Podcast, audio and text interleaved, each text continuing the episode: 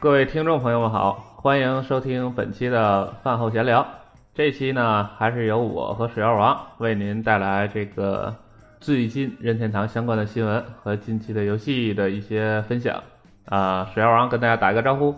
Hello，大家好，我是水妖王，然后这次又过来了。呃，虽然直面会割了，但是我们的节目还没还是在继续啊。下面就开始开始吧。好，啊、第一个呢，先咱们说点开心的事儿啊。首先是一个非常利好的消息，就是 Switch 的日本销量突破了五百万。呃，咱们如果比较关心销量的朋友，大概应该是能知道的。这个 PS 在日本的销量大概是这个七百多万啊，然后 Switch 现在达到了五百万。呃，如果能一直保持这个速度的话，到明年的这个时候，估计应该双方的销量就能齐平，应该是可以齐平了，应该估计是都能到八九百万左右吧？你觉得呢？差不多，对，差不多吧。因为现在，呃，就最近这一段时间来的话，就是日本的 Switch 就比较猛嘛，它基本上每每周的话都在四万到五万之间，然后 PS 四的话基本都在两万左右吧，估计每每个月有三万台这种的话，其实明年是肯定能追上来的啊，这个形势还是比较好的吧，在日本方面。哎，到时候呢，咱们不期待说 Switch 在独占上有多领先，起码来说，咱们该全平台的游戏，应该说就是日本第三方在 Switch 独不占的游戏，应该会少很多了，对吧？嗯，对，应该会越来越少吧？我觉得，如果要是以后这个如果有升级版或者是这种的话，可能就是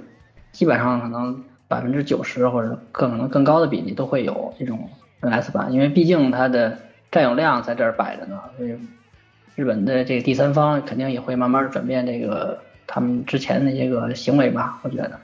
这是一个趋势，我觉得，嗯。是，呃，嗯这个事儿说完呢，那么啊，其实我们也一个月没有闲聊了，在这段时间里呢，呃，经过了这个叫科隆游戏展，对吧？科隆游戏展期间呢，任天堂开了两次独立游戏的直面会，也宣传了很多款独立游戏啊，有一些独立游戏的比较有名的作品，比如像《这是我的战争》啊，比如像那个什么《光明旅者》，它好像还有一个名叫《极光游侠》啊，像这种，然后再比如什么泰拉利亚呀，什么那什么监监狱建造者呀，这些游戏都登陆了 Switch。然后同时呢，像以前就宣布登陆的，比如像那个墨菲斯法则啊，它的关中名字叫变形法则。再比如是那个之前也是宣传过的那个信使，还有这个 Bad North 啊，叫什么极恶北域啊之类的这种这种意思吧，它没有关中啊。这几个游戏呢，都现在已经发售了。呃，不过我们两个好像都没有买这几款游戏，是吗？对，反正我是没有买，因为好像这几个里边有中文的不是特别多，就是比例上就比较少吧。然后，呃，独立游戏这块儿可能怎么说呢，就是嗯、哎，其实也不用找理由嘛，你你就是在玩死亡细胞嘛，是不是？那个最近死亡细胞的刷的我这是嗯，是啊，就是独立独独立游戏很多都是这样，就是你不要看它什么像素啊，或者是怎么怎么就是做的人少啊，但是它可能非常耐玩儿，对吧？就是 Switch 上那个很多人说没游戏玩儿，但是其实你真正你找到一两款喜欢的游戏，可能你就一直有的玩儿。你包括你哪怕说你喜欢玩马车，喜欢拿喜欢玩乌贼那，你可能天天有的玩儿，你都不用关心这个，是吧？这最近我们几个人也是越来越休闲了，所以我们也没没没买这几款啊。不过这个其实信使、变形法则啊，这个 Bad Notes 啊这全都有中文啊。这个这个是这三款是全都有中文的。那个、像米爸这个他做了那个变形法则的视频，大家如果大家如果这个感兴趣，可以去看一下啊。这个变形法则就是墨菲斯法则，它在美术上其实是有点儿借鉴了那个墨西哥亡灵节的那种美术风格，就那人儿都跟那个骷髅幽灵似的。然后它那个玩法也是挺有新意，就是你射击对方，对方会变小，然后你会变大，相当于偷取了它的质量，然后最后双方比较哪一会儿那个质量多就赢了。但是呢，它这个规则其实还会影响到这个对战，因为就是一般来说，射击游戏枪法好的人会多打中对方，然后呢你就变大了，变大之后相相对来说你其实就比较容易被打中。然后那个枪法不如你的人被你打了越来越小了，相相对来说他就不容易被打中了。这其实是有一种动态平衡的这种设计在里面，所以说还是挺有意思。呃，目前看美服的变形法则卖的不是很好，但是在日服我看昨天看的时候，在数字榜那 eShop 排第九，还是勉强可以吧？对，还可以。感兴趣的人还是去玩一下，看一看。这个，而而且这款游戏它也是六十帧的一个射击游戏，还是而且支持体感啊，有中文，我觉得还是可以的。本本身卖的又不是特别的贵啊，喜欢射击游戏的人可以试一下。然后这个信使也是好评如潮啊，这个我看了 IGN 的介绍，也看了这个集合网上的这个玩家的分享。这个游戏大概它其实是怎么说呢？就是它可以分成前半程和后半程。这个前半程和后半程呢，呃，怎么说有一些比较大的区别吧？就前半程呢，对忍龙的致敬可能更多一点，是更加纯粹的那种动作平台游戏。然后它有一个核心机制，就是你在空中如果攻击到了敌人的时候呢，你就可以借此再跳一次，啊，就有点类似于咱中国武侠里那种，是不是？那左脚踩右脚就蹦起来了。然后它的后半程。就引入了类似于这个《银河恶魔城》的这种玩法啊，就你可以回到原来的地图，然后借助新的能力来找到一些隐藏的区域。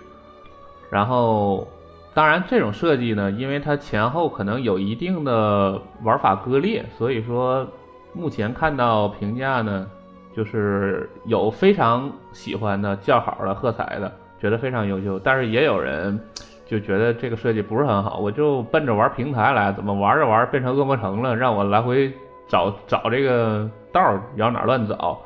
这个体验不太一致。所以呢，这个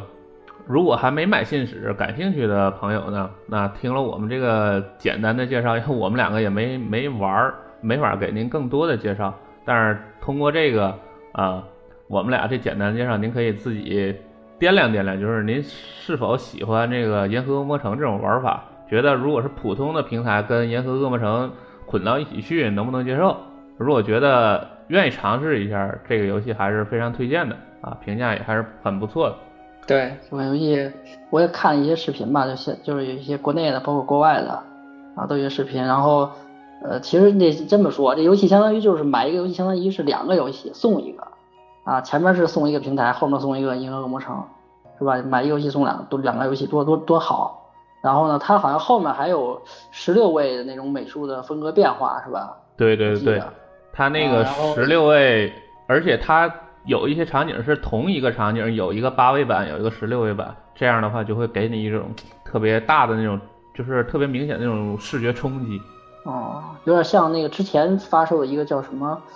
什么那那个游戏，就是。就是那个怪兽男孩，什么神奇男孩那个对吧？对对，那个是能从八位也是直接变成特别精美的那种二 D 动画。三十二位了吧？差不多三十二位的，对。然后他的好像我看评价里边说他的那个商店的那个 BOSS 啊，对话特别的特别逗啊。嗯，对，而且他，嗯，而且他有中文嘛，所以说咱们都能看，都能看，所以说还是挺好的。嗯，如果最近没游戏玩的，这个这两款游戏都推荐给大家啊，《变形法则》和和这信使。呃，另外这个《Bad News》呢，嗯，我看一些网友，就是咱们日饭朋友玩了之后呢，也算是褒贬不一吧。就是总体来说，包括 IGN 的那个评价也是，就是觉得呢，有点简单啊。就是某种角度上，我觉得就。这个 Bad News 呢，它是结合了，那是类似于说塔防跟即时战略相结合，但是它其实是一个特别小的场地，所以它本质上我觉得虽然看起来是塔防结合即时战略，但某种角度上有点类似于放置点击的那种，就是偷菜游戏。就说白了，它难度上基本不卡人，就是 就是你来回拖一拖，基本就过关了。所以说，其实比较养老，比较休闲啊。如果就想玩特别休闲、难度不高的游戏的，我觉得可以玩一玩这个。美术也挺有它自己的那种特色的啊，起码说不难看啊，方方块块的，然后几个小兵也挺哏儿的。然后我今天搜，我看国内有没有那个做这游戏介绍的啊？当然这老冷做这个了啊，这个咱们那个好朋友，这个 B 站的这个冷场，他做了这个评测啊，他们那个团队的小伙伴做的。然后国内还有那个播放率比较高的，好像是一个比较有名的那个 UP 主，叫什么逆风笑啊？我看了一下他玩，这 要我说这个。这个怎么说呢？这 UP 主有名啊，或者说这主播他有名，我觉得还真是。我今天看完之后还觉得他们还真是有一些本事，就是那那肯定就是就是怎么说，他他特别会带动气氛。就他玩的时候呢，就是特别会聊聊聊的聊的，就是可能这游戏不一定有多好玩，但他那聊的特别有意思，就感觉这个游戏他边玩这游戏边加上这这些特别有意思的话之后，就整个视频就特别好玩。哎。反正就是看看了一下，还挺有意思，大家大家也可以去看一下啊。逆风笑的这个做的这个 Bad News，除了这几款之外呢，最近当然就是第二次独立游戏直面会，还有一款这个压轴的游戏，叫这个这个叫 Into the Breach 是吧？咱们翻翻译成中文一般叫陷阵之志，就是年初的时候雷电他们曾经大力推荐的一款这个战棋游戏。啊，这个战棋游戏呢，也可以说是怎么说呢，在极简中做出了螺蛳壳里做道场的那种感觉啊，在极简里做出了这种特别丰富的内容。就是你每一局呢，你只你只有三个单位，但是就是做出了这种千变万化的这种感觉啊，就是素质特别的好。大家可以去看一看这个 VG 的当初当初的这个玩这款游戏的视频，也可以看一看这个咱们。微博上认饭朋友，应该没记错的话是那个扎克斯维奇吧？他写了一篇评测啊。总体来说，这款游戏呢，当然这款游戏有一个不好的地方，就是没有观众啊，它是英文的，这个可能需要咱们起码来说你是会点英语的啊，这个来体验一下这个游戏还是很不错的。呃，石瑶，哎哎，有没有想补充的这个独立游戏？呃，补充的好像还有一个什么光明旅者那个是吧？叫哦，对对对，那个游戏好像，嗯，那个游戏评价也非常好。就是刚才说那个《The Bridge》那个，反正评分很高。我看那个就是海外媒体，包括国内的这个这些个评论吧，反正就是喜欢战棋游戏的我玩家，我觉得可能就必须得试一试这款游戏啊。对，可以就强烈强烈推荐一下这款游戏。然后他说。可能就说有点类似于这种残局这种，怎么去解残局？它的要素非常丰富，然后就是对这种脑力吧，或者说对这种战棋，类似于这种游戏吧，感兴趣的玩家可以看一看。啊，光明旅者的话，呃，这款游戏反正美术风格上的话还是比较有特点的，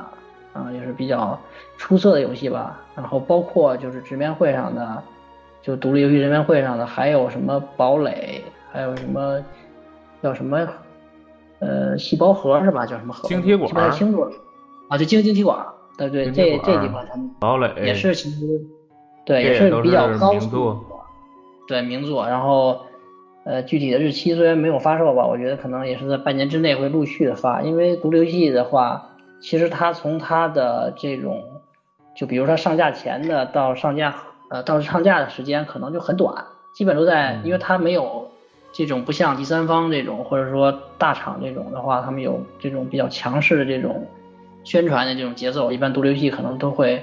呃，在可能就是一周啊或者两周之内，就是可能突然宣布就会上了，所以就是很可能在未来这个就是后半年这几个月份里边，可能这几个游戏可能都会上陆续的，包括就是一九年都会上，我觉得。独立游戏这块，反正今年的表现确实非常好啊，大家也可以，嗯嗯，可以期待一下吧。嗯，说到这个光明旅者，我想起来一个事儿，就是这个英雄不在特拉维斯再战江湖这个游戏，这个目前露出这个试玩，就是那 很多人反应特别无聊的那个，就是走走哪儿拿把剑乱砍，跟扫地似的那个那个试玩。那个试玩，呃，是他应该是他七个小游戏之一嘛。这个小游戏它致敬的可能就是这个《光明旅者》，对吧？应该是。当然，这个徐天刚一就是他的游戏都都风格都比较诡异，我觉得，所以说目前看起来这个比较无聊，我觉得也是正常的。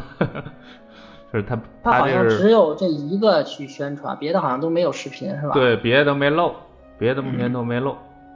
啊，也可能这一个他是故意给你是这个怎么说，把这个特别无聊的给你看。对，有可能看看后续的吧，反正。嗯，也可能另外六个都很精彩，让你产生一种这个，哎，本来对他期待很低，然后一玩上，哇，这么好玩，是不是？他已经定好像是明年一月份发售，是吧？啊，对。然后徐天刚一的这个理由非常的让人感动啊！徐天刚一说：“哎，你看任天堂这么重视大乱斗这款游戏，我怎么忍心抢它的市场呢？是不是？如果我们同期发售，这不就把大乱斗打爆死了吗？是不是？哎，我们一定要放大乱斗一马，是不是？” 啊，我这我我这个添油加醋啊，添油加醋。其实其实他没这么说，他只是说这个。就是他，他也是开玩笑，他说这个我们不能分大乱斗的销量，是不是？啊，我们就一月发售。不过他要是明年一月发售的话，明年一月这个另外两家呃不少大作啊。不过好在那个很多很多游戏，毕竟 Switch 上没有啊，Switch 上没有的话，Switch 玩家就当看不着了，是吧？呃，除了独立游戏之外呢，近期好像。我能想到的这个发售的游戏，一个是这个 S N K 女主角组队格斗，这个游戏前两天也看了一下 T G Bus 的那个直播，他们玩了一小下，嗯，总体来说感觉，呃，是还是很绅士的，是不是？嗯，推荐广大绅士可以体验一下。我去淘宝看了一下，这个游戏好像也不是特别的贵。啊，也不是特别的贵，不是什么三百多、四百的那个价格，好像是二百八九这个样啊。所以说，所以说广大绅士还是可以考虑买一个的啊。这个 Switch 版本身应该也是有中文的啊，而且这个游戏的画面啊，那个 PS 版跟 Switch 版其实也差不了多少。然后是反引擎嘛，嗯，然后是那个小龙咖啡馆，小龙咖啡馆这个游戏啊。是好像是说评分也不是很好，口碑也不是很好。反正我看 IGN 说这个他们采访了这个制作人，制作人说他有很多想法，由于这个成本和时间的限制，最后都删掉了啊。所以说制作人特别想出一个二代啊，但是以目前这座的口碑销量，唉，只能说不是很乐观的。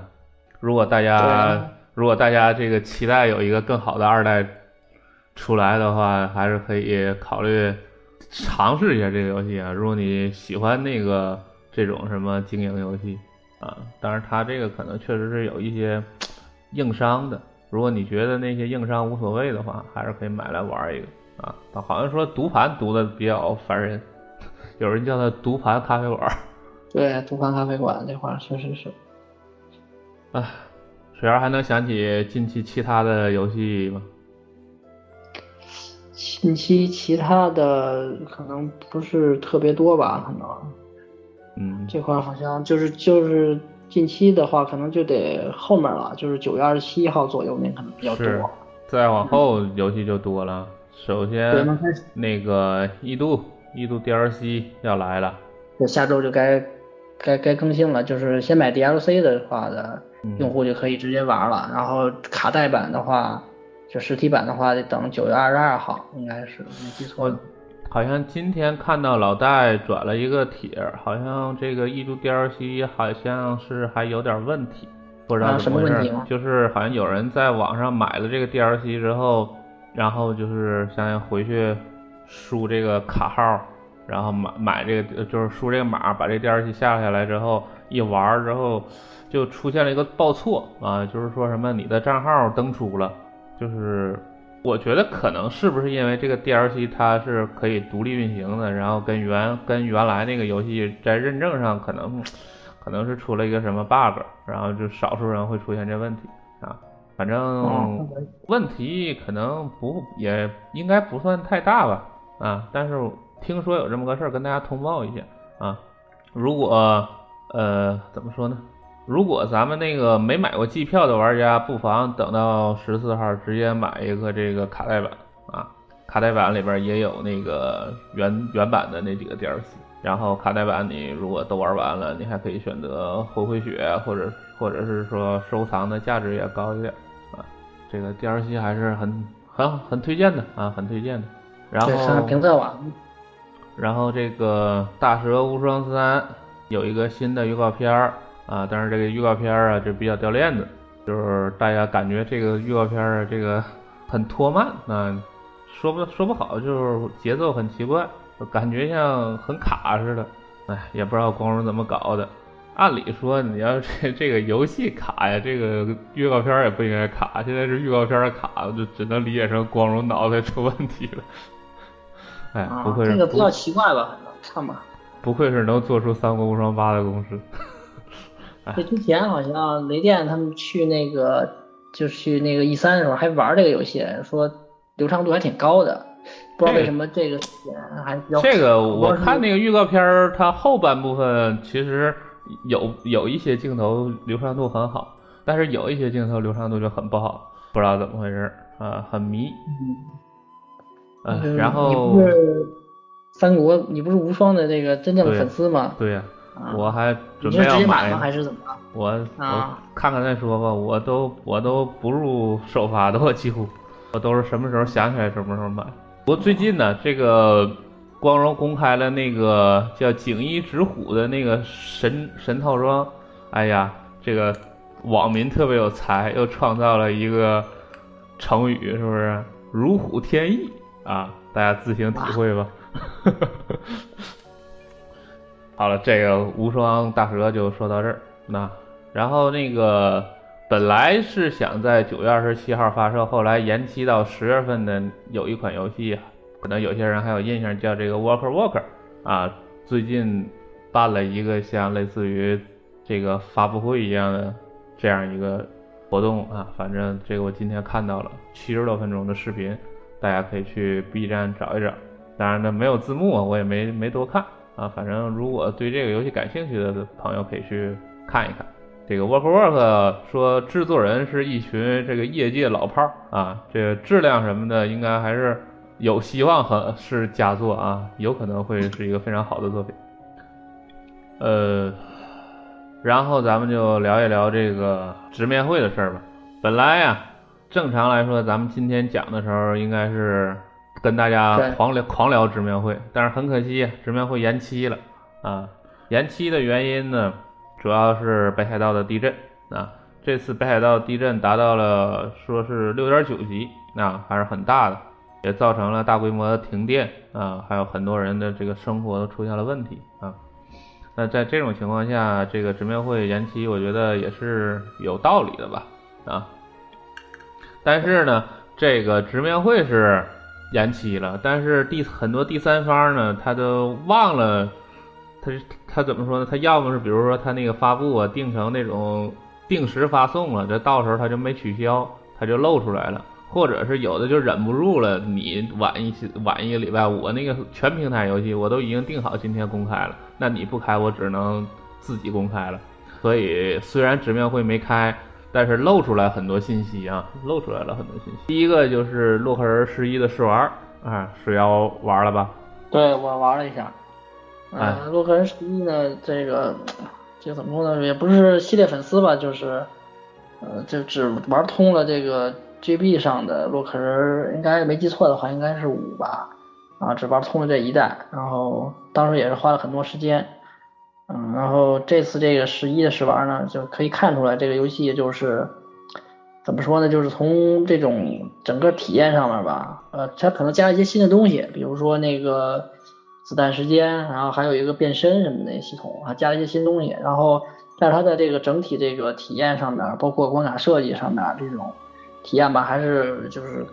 不能说原汁原味吧，但是还是保留了它洛克人原有的这种嗯这种。设计吧，我觉得洛克人系列的粉丝的话，应该还是比较满意的啊。应该是，就是今天还在贴吧看了一个帖儿，那个帖儿说这个没有了盗船金刚二，洛克人十一还是洛克人，对，就感觉还还是那个还是挺满意的哈。反正我洛克人玩的也不多，我这次试玩就玩的最简单难度也被狂虐一顿，也没看到 BOSS。它这主要他这种就是它只要是有那种即死性的关卡，它这难度就下不来。它那个最简单难度掉坑里不会死，它那个鸟能把你拽起来，然后你血也很厚，它打你的话你不会很快死，但是它有急急死的那种陷阱啊那种东西，但你这技术过不去，它还是照死不误，你再简单它也还是死，就很尴尬。另外，你发现没发现一个事儿，就是嗯那个控制里边有两个功能，它那个默认是没有按键的，一个是那个什么快速射击，一个是那个滑铲。我还没没注意，我就是呃教学的时候我去看了一眼，我可能是因为这是洛克人传统的操作方式，那两个是用一些这个系列传统的方式来实现的。反正我不是传统的玩家，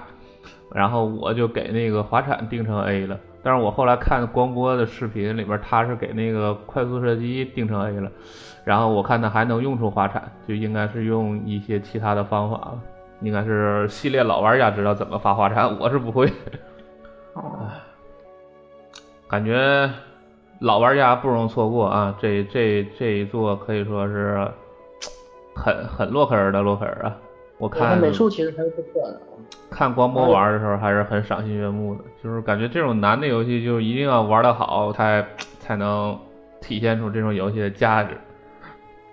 对，因为它其实有它的设计这种东西在里边，就是如果你喜欢这种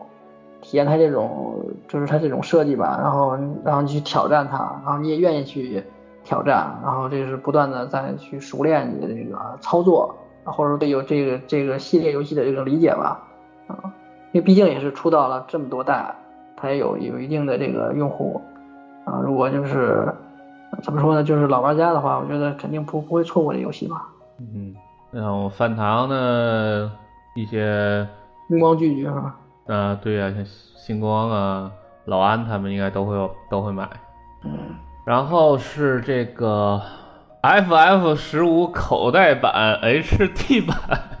这名儿真够长的。最终幻想十五口袋版 HD 啊，这个版本儿非常神奇，宣布登陆三大主机平台，PS 和 Xbox One 现在已经发售了啊，首首发期还有折扣啊，然后 Switch 版好像是也宣布首发期会有折扣了，但是好像还没说什么时候发售啊。其实我怀疑啊，如果直面会不延期的话，可能现在也发售了，就是因为直面会延期，它也跟着这个发售延期了。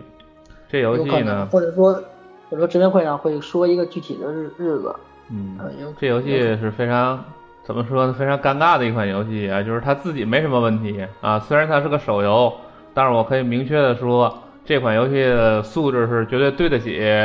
这个二十刀的。虽然说它可能要卖三十刀，但是它那比如说它首发会有折扣嘛，大概六折，那它六折之后才十八刀，它其实是对得起这个价格的啊。但是但是啊，拖累它的是啥？拖累它的是本传的《最终幻想十五》，因为《最终幻想十五》的本传已经超绝大崩值啊，那六十块钱就能买到 啊，你五十块钱啊，所谓五十包邮，你就能买到《最终幻想》的正正传十五，那你这个就很尴尬啊，你这个怎么说呢？哎，这一匹糊涂账啊。当然，这个游戏本身，我觉得它也是某种角度上是买断制手游的一曲挽歌啊，包括，因为可能整个 SE 的那个就那种买断制手游，他们好像那个项目都停了。他们之前出了那个什么劳拉购那种嘛，那都是那个素质不错的那种买断制的手游，但是应该说是还是不太符合现在市场的。环境吧，嗯，对，嗯环境现在手游还是就是免费加氪金，这个是王道啊。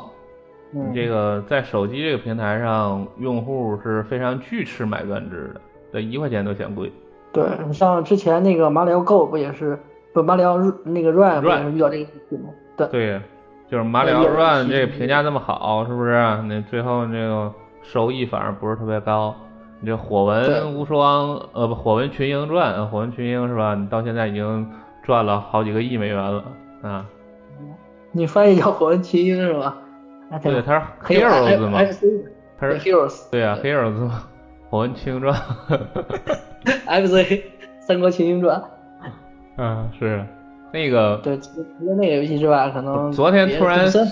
突呃，动森赚的没他多，比他少特别多，但是火纹是真赚的超多。我今天我就想到一个事儿，我也是在知乎看帖子，那有人问这个旷野之息赔不赔钱呢，赚不赚钱？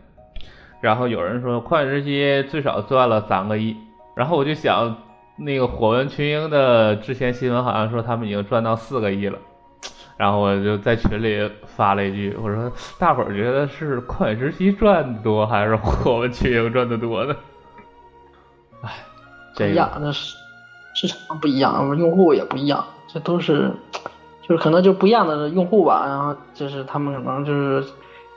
呃老任的，相当于是把这个两方面的这个用户都去呃给他们推销自己的产品吧。就呃，当然我们知道旷野之息它除了本身卖游戏赚这个钱，它更多的是推广了 Switch 的销量，树立了 Switch 的品牌价值，这个方面是无价的。但是反过来说啊，反过来说，你说咱们一个公司里就是不同的项目组，如果这个组赚的钱多，那个组赚的钱少，是不是赚的钱多的组就会升职加薪呢？应该是就是奖金什么的可能会多一些，而且幻野之息像这种，它就是就买断制的这种的话，它可能呃除了这个 DLC 之外的话，它可能后续的话就不会去像火纹这种的英雄这样去呃去运营。那运营的话，这种成本也不好说，就是不会说把这种他们可能做完了之后，包括宫本茂不也说了嘛，他就是做完一个产品，他就要。呃，把这产品放下，然后再去做下一个。当然，现在可能老任的这种方式有点调整吧，就是他也是怎么，就是也加了一些运营的成分吧。就比如说，呃，从斯普拉通还有阿姆斯，阿姆斯虽然已经停了，但是就包括马网、星之卡比啊，这种都会有，包括这种异度、异度那个二，都会有这种不断的在一年内或者说。呃，去这种运营的啊，加一些新角色呀，开放一些个新的功能啊，新的 DLC 啊，啊，这种其实也是跟手游去借鉴吧，啊，我觉得这种其实取取经什么的，就是把这个游戏这种做的更长，让用户能体验的这种消化的这种时间更长，其实挺好的，啊，我个人觉得挺好，从手游里边能学一些东西吧。唉，所以再说回来，这个买断制手游啊，还是。怎么说呢？越来越难生存了，所以说这 SE 也不想 不想不想再继续搞了，这个能回点本回点本吧，所以就往这主机平台上再移植一下，赚一点最后的价值。呃，除了这两个之外呢，这个万代南梦宫啊，一口气宣布了三款 Switch 独占的大作啊，这个都是子共享游戏啊，都是子共享游戏。子共享游戏就是那个以儿童为主的啊，这一款是奥特曼的，一款是这个战队的，什么怪盗战队什么什么，还有一款是那种魔法少女题材的啊。这三款游戏呢，呃，如果是有孩子的这个 Switch 玩家啊，以后可以关注一下，这买给孩子跟你一起玩，是不是？全家其乐融融。其实我们任天堂平台呢，一直是非常这个。主主打这种全年龄游戏的，对不对？嗯，所以说这三款有中文吗？呃，好像说有的有，啥好像说，哎，还不不太清楚啊。但是但是好像说那个有一款假面骑士的那个游戏是有中文的，这三款我还真忘了。嗯，啊，反正反正万一有呢啊，而且这种子共享游戏，它应该这个 怎么说，剧情什么的量应该不会太多，应该就是进去就打着打玩什么的。还就是什么体感操作，什么奥特曼体感操作，奥特曼发大招什么的，biu biu biu 这三款好像都是体感游戏，是吧？我记得。反正都是那种吧，就都是有点类似于 V 游戏的那种感觉。对。然后是一款这个损坏你肝脏的游戏啊，《文明六》。当然，这个《文明六》的官网现在已经把这个消息撤掉了啊。呃，应该是回去等直面会了，大家就装作这个什么都不知道的，等他直面会再宣布一次。文明六登陆 Switch 了。你说这个下半年呢，年底一个暗黑三，一个文明六，你这个肝还能要得了？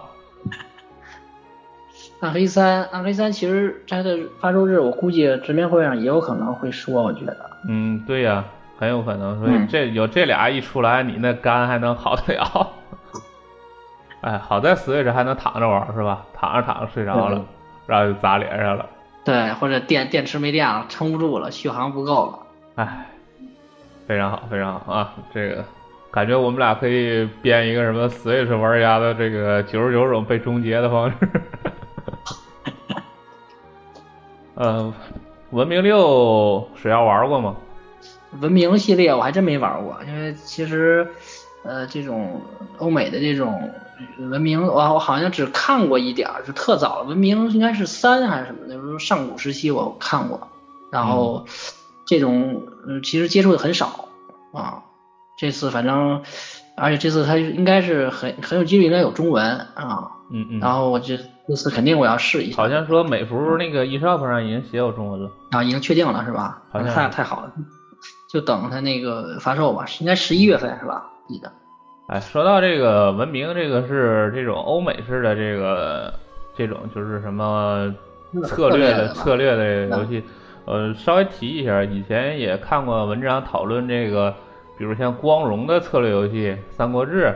或者《信长》，它跟这个。P 社那个著名的做那个策略游戏的 P 社的游戏，P 社四盟它有什么区别？这个欧美的策略游戏呢，它它主要讲的是这个规则，就是它里面的规则设计的非常的详细，跟你去什么模拟那个时代的一些社会的规律啊，或者是这个呃怎么说呢？就是就是一些你就是按照这个规则去做，然后。某种角度上就有点类似于《牧场物语》那个感觉吧，就是你你你知道你种菜然后就能收，然后什么你要浇水什么的，只不过它变成了什么你要什么呃富国强兵啊，就是你照着规则来。但是光荣的这种像《三国志》这种策略游戏，它名为策略游戏，但它其实是一个它其实是一个英雄史观的游戏。就是这个游戏的核心在于你搜集这个全国的有名的这种武将。你说从另一个角度说，光荣这种策略游戏，它其实不就是一种男孩玩的高 game 吗？不太一样吧？可能文文化这种，因为就是西方跟东方的文化差距还是比较大的，就是可能在这种策略游戏，包括各个游戏，可能这种它理念吧，都都不太一样。啊，咱们可能接触的，像我可能欧美游戏这种接触的比较少啊，他们可能有一些这种的就不太了解啊。然后像日本的可能接触多一些，《三国志》啊，或者说以前的那种《霸王大陆》啊，就这种的，可能包括一些其他的这种啊，可能就是从这种了解的信息来说的话，就是我觉得是就是文化差异导致的，啊，就是对游戏的理解和。做出来的东西也是不太一样嘛，就包括这种日本的这种 JRPG 跟美式这种 RPG 其实很大差别嘛，啊，我觉得这种呃看玩家的这种喜好吧。这些说完呢，还有一个前两天公开的，就是《鬼武者》初代的 HD，同时宣布登陆了三大主机平台。然后呢，有一个比较搞笑的事儿啊，就是这次是有中文的。但是这个有中文，这卡普空亚洲就会他那微博就会出来宣传。但是卡普空亚洲矢口不提这个，绝口不提这个 Switch 版，知道为什么吗？为什么呀？这这个，咱们想想那个卡普空亚洲，他提这些其实说的是那个，相当于说的是亚洲区或者叫港港服、港台服的这个。游戏嘛，但是老任这港服他不是不能在 eShop 买游戏吗？他不得上那个专门那个购物网站买吗？然后他这回哎说的是国哦，你说是微博是吧？对，然后我看那个，我看了那个 PDA 的一种解释，就是说卡普空坚决不向这个网站低头，所以直接无视，所以说。就是你最后可能还是会有中文，但是人家就不给你宣传了，因为你这个你这太不着调了，你这个 你这港服还这一少吧还得跑到另一个网站上去买游戏。啊，就看那个这会员开了能不能把这个港服这个半残的这个一少吧，赶紧给他解决一下啊。是啊，这个，唉，这港就是服现在这个状态真是尴尬呀。我当初这个 Switch 刚发售的时候，我说参考 3DS，给它十八个月的时间，肯定是会好的。但是现在马上就要到十八个月了，眼看到十月份就十八个月了，这现在还是个半残的状态，我也是比较尴尬。是，就看看这个下次直面会上，看或者是这种会员来了之后，看具体怎么样吧。看看吧，看看港服还就是港人还能不能投点钱，好好整一整，不要再混日子了，我都服死了。哎，鬼舞者这事儿就说到这儿啊。然后呃，然后对了，稍微提一下，这个鬼舞者这次呢，除了提升分辨率以外呢，还支持了这个十六比九显示，而且支持了用摇杆来操控方向啊，有这两项。如果是鬼武者的老粉丝，可以考虑买一个回顾一下啊。我而且估计也是为未来鬼武者系列新作做一个预热吧。嗯，毕竟这对，很有可能。毕竟这鬼泣五都吐出来了，那鬼以后鬼武者新作也是有可能的啊，所以大家还是抱持着希望的啊。至于到时候是不是又是 Switch 独步战，这咱也不说，咱也咱也不在这讨论。现在这八字没一撇的事儿，也不在这预测了。他就算真独不战也无所谓，对吧？天下玩家是一家，这出来总比不出强。咱们也不是没有别的平台能玩儿。对对对，说得太好。啊 然后，哎，说到鬼谷者呀，这是卡普空的游戏。呃，那卡普空的新游戏啊，还有一条啊，那就是咱们非常多认饭非常喜欢的一个游戏系列，就是逆转裁判。逆转裁判呢，他们宣布要在应该是在 TGS 期间吧，召开一个逆转逆转裁判的专题发布会。这个发布会要达到好像说是四十五分钟，比老任要开的直面会还长啊！就这一个游戏开四十五分钟。比这老任这个整个的直面会都长，所以这次很多人都非常期待呀、啊，不知道是会发这个逆转裁判七呀，还是什么大逆转裁判三啊？而且这次呢，他的这个好像说制作人还是这个导演那个更换了，更换成那个应该是什么大逆转裁判的那个策划了，不不是原来那个逆转四五六的那个监督了，应该是这么回事。谁要玩过逆转裁判吗？呃，逆转裁判，嗯，怎么说呢？其实接触比较早吧，就是 GBA 那时候都玩过吧，算是一个，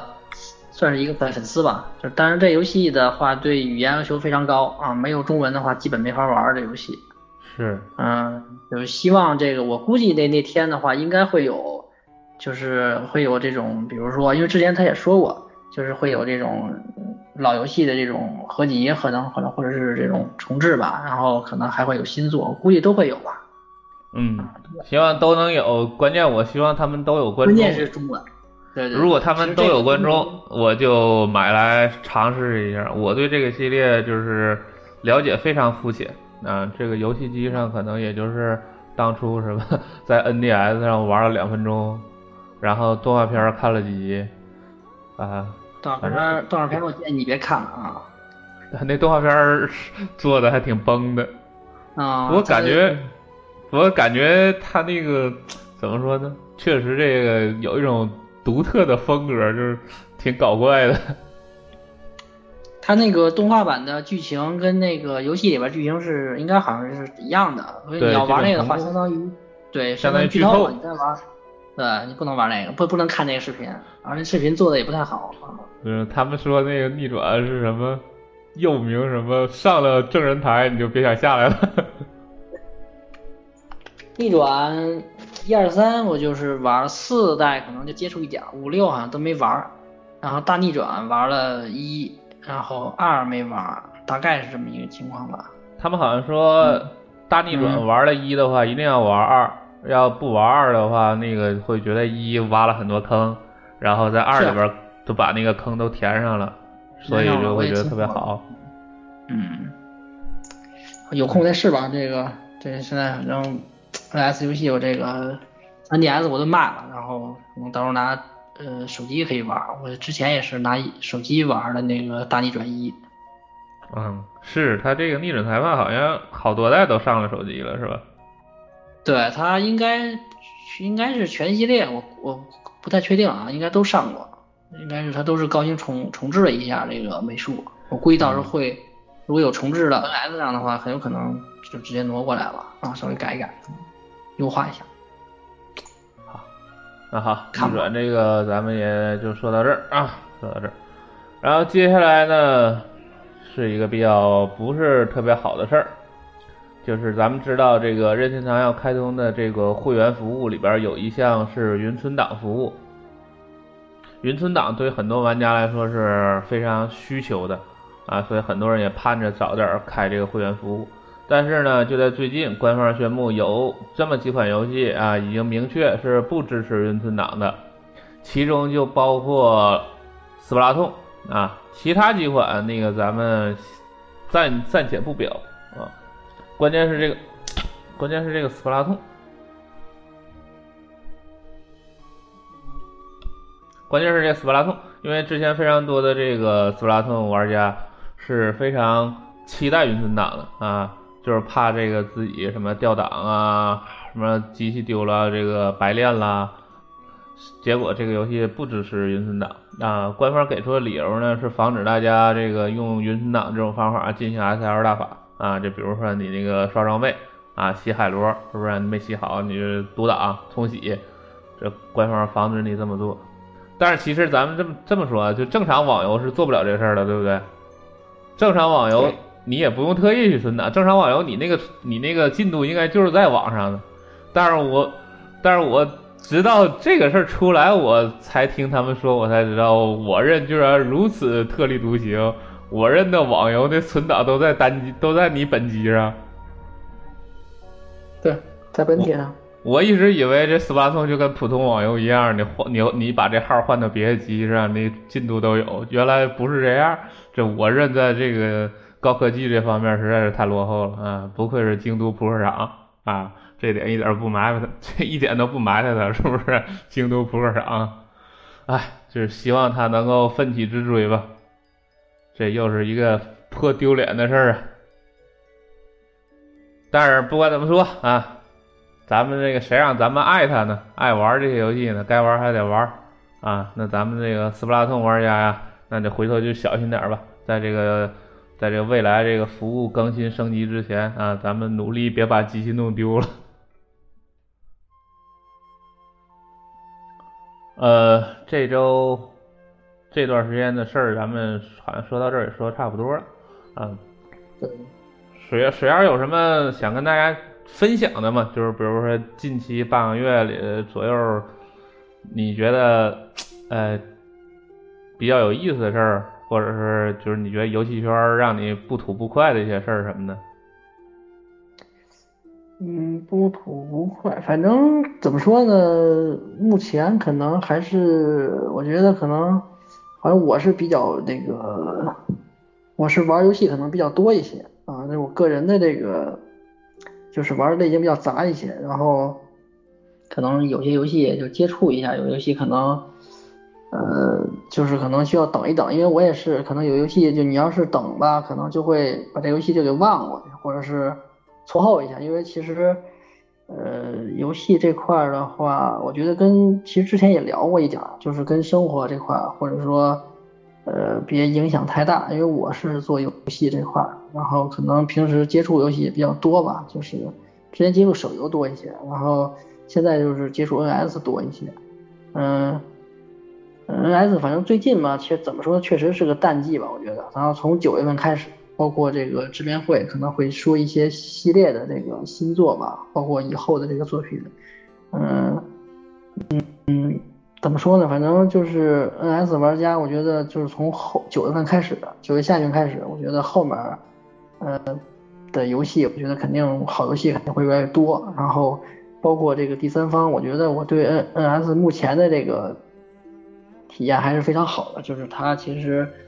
呃，就是怎么说，就是改不说改变生活吧，就是它把这种游戏的这种理念，就是说主机也能玩，然后掌机也能玩，其实就是很适合我这现在这个生活状态啊，因为我现在上班族嘛，然后平时在家时间很少，然后可能就是一天到到家可能就七八点钟了，然后吃完饭可能就收拾收拾，可能就九点了，啊，电视可能也不怎么看，啊，然后。可能在床上玩一玩 NS 或者看手机，然后可能第二天在地铁上面，然后再玩会儿游戏，嗯，然后可能在单单位抽空中午吧，或者说抽空玩一玩，嗯，就是，嗯，怎么说呢？因为之前我买过几个主机，可能玩的都不多，因为主机的话你需要电视，然后一个需要电视，二可能就是需要就静下来啊。掌机这种的话就是随打随玩，然后。然后它这个又能接电视玩，你有空的话可以接电视，在那个客厅里边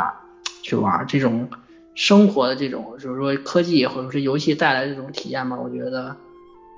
嗯，还是目前来说，我觉得 S 还是给我体验非常好的，嗯，就是让其实也让我回归了这个游戏圈吧，因为呃就主机圈吧，因为之前呃 3DS 我其实我玩的就头两年玩的多一些啊，然后后来就因为做手游啊就。就是三 DS，其实我对三 DS 评价不是特别的好啊，就是我个人的这个评价，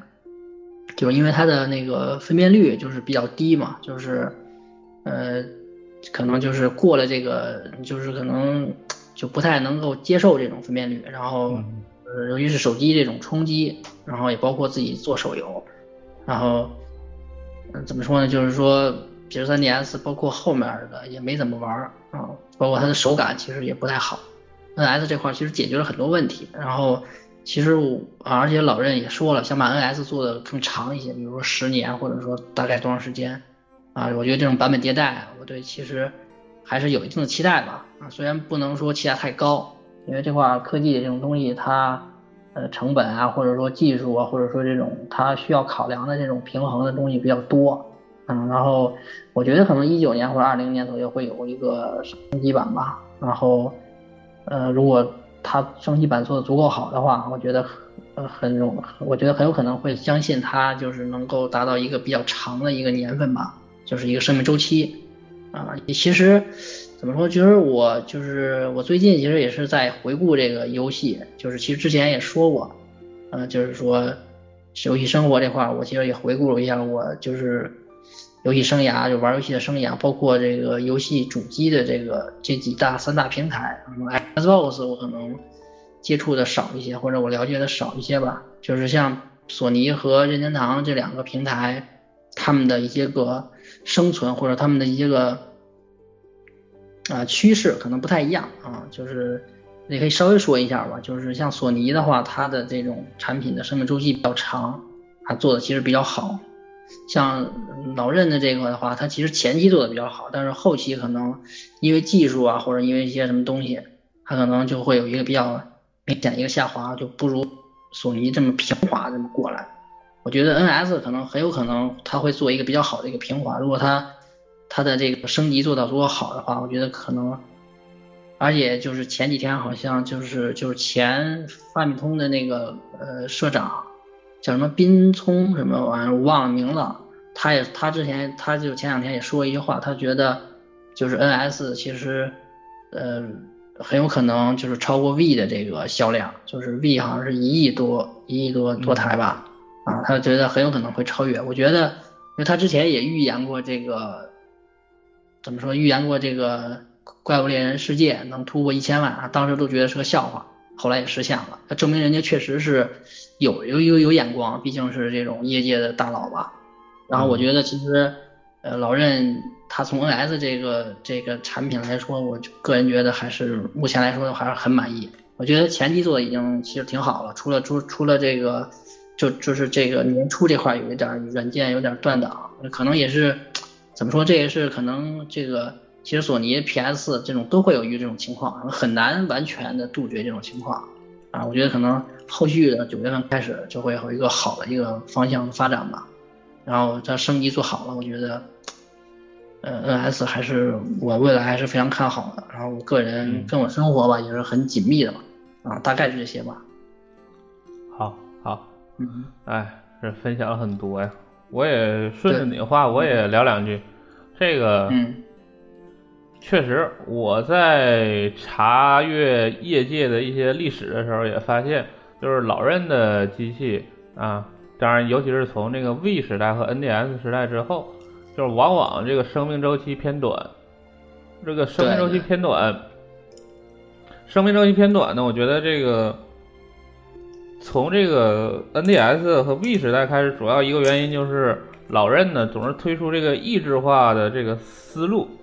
就是不跟不跟另外两家硬拼。但是呢，事实上呢，我觉得老任他那种抑制化的硬件的时候呢，它相当于是一种流行快消品的定位，就是火一阵儿，它会在一段时间，可能两年、三年、一年里边特别特别的火，然后引领风潮，是火遍大江南北。但是这个东西的这种定位，它就很难一直坚持火。你就你就好像这个流行音乐人，你就是搞流行音乐，那你很可能今天流行，明天就不流行了。你一旦不流行了，那也就也就被淘汰了。对对，现在是。而那个而索尼和微软，我觉得它就是还是怎么说呢？就是做这个传统的这个主机平台，按世代来做，它就是符合这个传统的主机业界这个规律，就是一个世代的一个世代的来，所以它不会存在的是是什么？就是今天火爆大江南北，明天一下就无人问津，它它不会这样，它就是比较稳定的一种平台发展。这就有点像以前看种看到一种说法，就是这个 GB。GB 刚开始研发的时候，这横井军平其实是不想让 GB，就不想把 GB 做那么复杂。横井军平想把 GB 做成类似于 Game and Watch 那种，就是我就开发个二三十款游戏够用了。那这已经比以前强多了，以前还一个机器就一款游戏呢，是不是？我现在给这个机器开发二三十款游戏啊，都是俄罗斯方块这种，你说没事儿，你买两本玩呗，就解闷儿呗。是不是？横井军平就是这种想法，他就是想做一种类似于快，就是时尚快消品，火一阵儿，就某种角度上就类似于比如说万代的那个电子宠物，就火的时候就火一阵儿，这那阵儿里就会特别火。然后当时他的那个副手，因为当时本身那个 FC 已经非常成熟了嘛，所以他的副手特别希望这个 GB 能像 FC 一样成为一个稳定的游戏平台，所以呢，就是强烈要求说，比如什么加上这个稳定的什么给第三方用的什么开发环境啊这些东西，这些东西其实是就是你要花很多心思、花很多成本的嘛。然后横井军对平就跟他大吵一架啊！当然，横井军平我觉得这个人是有一个最大的优点啊，就是就是他这个人好说话。这大吵一架之后呢，虽然他是领导，但是他反而跟他副手副手说：“好，你既然这么坚持呢，这个事儿就交给你啊，你全权去做。”然后他那副手说：“行，那你就交给我，我就全权去做。”然后他就做成最后现在这个 GB 这个样子啊。那某种角度上，这个横井军平这个让步，我觉得也是非常伟大的一个让步啊。就最后让任天堂的掌机成为了一种非常怎么说，可以说可以说怎么说，就是任天堂就的掌机就是掌机代名词啊，是吧？就是相当于整个掌机整个掌机时代，就是任天堂开创任天堂开创了整个掌机的时代。对它它掌机业务其实一直都非常好，主机的话可能有不稳定的情况，但是掌机的话它非常的稳定，啊、但是随着近年来这种手游这种冲击吧，然后包括这种就是 PS 什么 Xbox One 这种的冲击，就是主机业务上，包括 VU 的这种不不良的这种不不是不良，就是不太好的这种销售吧，所以他们也是其实其实很危险，就是 VU 那时候，然后 3DS 嗯。也比较衰衰退了，然后 VU 又不行了，然后这时候需要一个顶上来，然后这个 NS 确实做到了这个，不能说力挽狂澜吧，只能就是其实也是，嗯，起码来说是任天堂面对这个严峻的局势，终于给出了自己的一种自己的一种回答。起码这个回答目前来说是令人满意的。就是任天堂选择毅然决然的把两条产品线合并了。对，这个其实非常非常重要，因为任天堂的这种就是他们的技术能力，还有就是他们这个员工数量啊，包括这种可能开发游戏这种节奏，跟这些索尼啊或者说微软都不太一样啊，他们的规模也没法比啊，人家那个可能好几十万员工，任天堂可能只有几千员工，这种的话，呃，还有这种科技的这种这种力量可能也不太一样，所以他们其实只要嗯找准了这个。把这两个，因为你分线作战的话，就会面临很多的这种问题啊。然后他们把这两个就是融为一个，就是确实是非常明智的，我个人感觉是非常明智的一个选择吧。嗯，这样的话，起码来说，一方面一方面是相当于是不用再去跟索尼和微软这种硬碰硬的去竞争，一方面把这个 Switch 这个。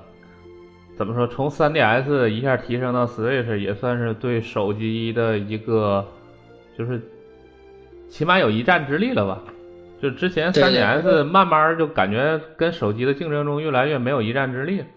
就毕竟 3DS 原来的传统的任系掌机，它就是类似于说英英特尔那个思路，就是挤牙膏嘛，就是能慢点升级就慢点升级。但是这这种思路在这个手机。智能手机时代，就真的是跟手机竞争，不能用再用那个思路了。你再去挤牙膏，那手机手机那是放卫星啊，你挤牙膏，人家放卫星，那真是差距太大了。嗯，因为以前的手机游戏都没法玩，基本上或者说呃就是拿不出手，基本上啊，所以长不管是 Game Boy 还是什么 NDS 什么的，都远胜于手机体验。然后呢，跟 PSP 啊，或者说就竞争对手，包括。M D 那些个也有它自己的这种特点优势，但是到手机时代呢，这个就就没有什么优势了。你不如人便携，然后呢，然后功能又没人多，然后可能这个包括这种市场占有率你也没法跟人比，然后包括其实最主要就是任天堂它的研发的这种就是分线作战，它就需要消耗嘛。你你做了掌机，你可能做不了主机；做了做主机做不了掌机，它分线把这个两条线做成一条线。然后也能把内部的这个资源，或者说内部的这种产品的这种研发也能升级，啊，这块其实，呃，不管说就是形手手破也好，或者说他们自己通改纤维也好，反正我觉得这是一个目前来看还是非常好的一个结果吧，啊，看后续的表现吧。哎，反正现在呀，Switch 后续的生命生命力能不能维持住呢？我觉得。主要就是看那个，第一个呢，就是硬件上这种，就是比如说改善啊，或者说提高啊，能不能跟得上？另一个呢，就是看第三方支持力度能不能上得来。如果对目前的话还行，嗯，目前来说还是可以的。但是你要是一直想维持五年、六年、七年，那一直是这个力度还是不够的。不行，对对，目前看是不够的。嗯，你还是要说有这个欧美厂和日厂的这种怎么说呢？这个大量的同步发售的这种一线作品，对吧？然后还有一部分独占的。优秀作品，你才能维持这个比较良好的业界这种生态，哎，然后这两条本身也是互相影响的嘛，对吧？你这个，嗯，如果你硬件上来呢，你可能就能有一些就是原来上不来的游戏，啊，现在呢可以考虑在加强版上独占一下，啊，当然这个。怎么说呢？就是就是，如果你是这种有独占的半代升级呢，它其实面临一个问题，就是你原来卖出去那些都不算数，就是你原来老版本卖了三千万四千万，但是因为现在要给你这个新版机器做独占，那你这三千万四千万人都买都不都用不了啊，都玩不了，所以说你这个就相当于你原来这装机量就白费了。所以说，咱们看新 3DS 的历史上。其实新 3DS 独占游戏是非常少的，所以说，某种角度上指指望着这种半代升级，然后让大量的什么三 A 游戏给这个新版做这种独占，其实咱们说并不是很切合实际吧。呃，一种比较怎么说一种比较折中的方法，就是有点类似于那个塞尔达无双的 3DS 版，就是它老 3DS 也能玩，但是呢效果非常差啊，就是全程二十帧。然后这个新 3DS 上呢是比较正常的，就是全程三十帧很稳定。也就是说，比较折中的方法呢，就是这个游戏啊，比如原版 Switch 玩，那可能是你可能是这个，比如说就类似于这德军总部这个分辨率啊，就是比较糊。然后呢，新版呢，可能在掌机上就有这个原版主机上这个分分辨率，这个画质就那你看上去应该。就会好很多，那你也也不用也不用幺零八零，你比如像德云总部，它在主机模式上，它就大概是比如什么五七六到七二零这个幅度，这这个你在小屏幕上看，那那其实就没有问题，应该就没有问题，就是类似于类就类似于塞尔达嘛，塞尔达其实就是这个水平，从五七六到七二零这个浮动，你几乎是看不出来的，然后那样效果其实就会好很多，嗯，可能如果有了一个新版本的话，那就。可能会有一些游戏是这样，就在老版本的那个掌机模式看着就就 非常糊，然后主机模式呢那个七二零还比较稳，然后新版本呢就是掌机七二零非常稳，然后主机一零八零比较稳，大概是这种水平，可能是一个一个比较折中的方案吧，既能发挥原版装机量，又能让更多的游戏登录的一个折中方案。它应该就更像这种苹果这种手机这种升级，我感觉就是它，比如说苹果七或者苹果之前苹果五要升级到苹果七了，它性能肯定提升了嘛。然后一些呃苹果五的游戏，然后在苹果七上可能就非常好。然后有些游戏呢，因为苹果五呢可能就是带不动，或者说差一些，你可能就会卡卡顿什么掉帧。但你在苹果七上呢就比较流畅，就是它其实基于一套系统，如果它要这么这么做的话，我觉得就是。就是类似你之前说的这种的话，其实还是不错的。嗯，就看它。反正反正我想的就是，呃，我我去查过新三和老三大概的那个它的那种兼容机制嘛，就是其实新三的那个 CPU 是它那个频率是能提高特别多，它老三的那个 CPU 频率其实是二百六十六兆应该是，然后新三的那个 CPU 频率能提到八百兆。但是新三的 CPU 频率其实是，其实是就怎么说呢？就是玩儿，相当于玩儿特别优化过的游戏，或者是新三独占的游戏才会开到八百兆。然后他玩老三的游戏，他就会他就会用那个二百六十六兆来运行，就是这个就叫兼容模式，它的性能就跟老三其实是一样的。然后那个 Switch 版的掌机模式一般来说是那个。三百三百兆或者是三百七十六兆这两种这两种频率是比较多的，然后这个主机模式一般是八百兆或者叫什么七百九十多兆。嗯，如果说这个硬件能够做到一个类似于半代升级的，就比如说使用这个泰国热这个叉二这个制成升级之后，那。呃，就是我觉得比较比较理想化的，就是新版的掌机的频率就正好是旧版的主机的频率，这样的话就是相当于无缝无缝兼容。对对，那样。那它主机呢？主机你还得优化吧？对，就是就是主机主机要优化，主主机就相当于说你这个游戏，当然就是相当于比如说你小游戏啊，小游戏，比如说我在原版是原版掌机我就能做到七二零，主机就能做到一零八零。那我就不优化了，我就做这俩版本，在新版上也也用这俩版本就完事儿了。然后呢，我要是我要是这个比较大的游戏，在在原版上这个跑的跑的不是特别理想的，就比如像德军总部这种，这个主机七二零还得浮动，掌机那就可能得掉到四百 P 左右。让我然后我我这样的话，我就再优化一个新主机模式，新主机模式可能就是能奔着一零幺八零去。然后这样的话，在新主机上就是相当于新主机的呃新的掌机模式，就是原来的主机模式，然后多加一个新的主机模式，然后就相当于形成三档。这三档也不是特别的多，因为他们现在主要还是用那种类似于浮动分辨率这种方法嘛，其实还是我觉得 还蛮省劲儿的。对，其实就是应该类似于 PS 到 PS Pro 这种的，比如说它能优化到什么六十帧呀，或者说就是一些好的一些表现吧，或者分辨率能高一些。然后我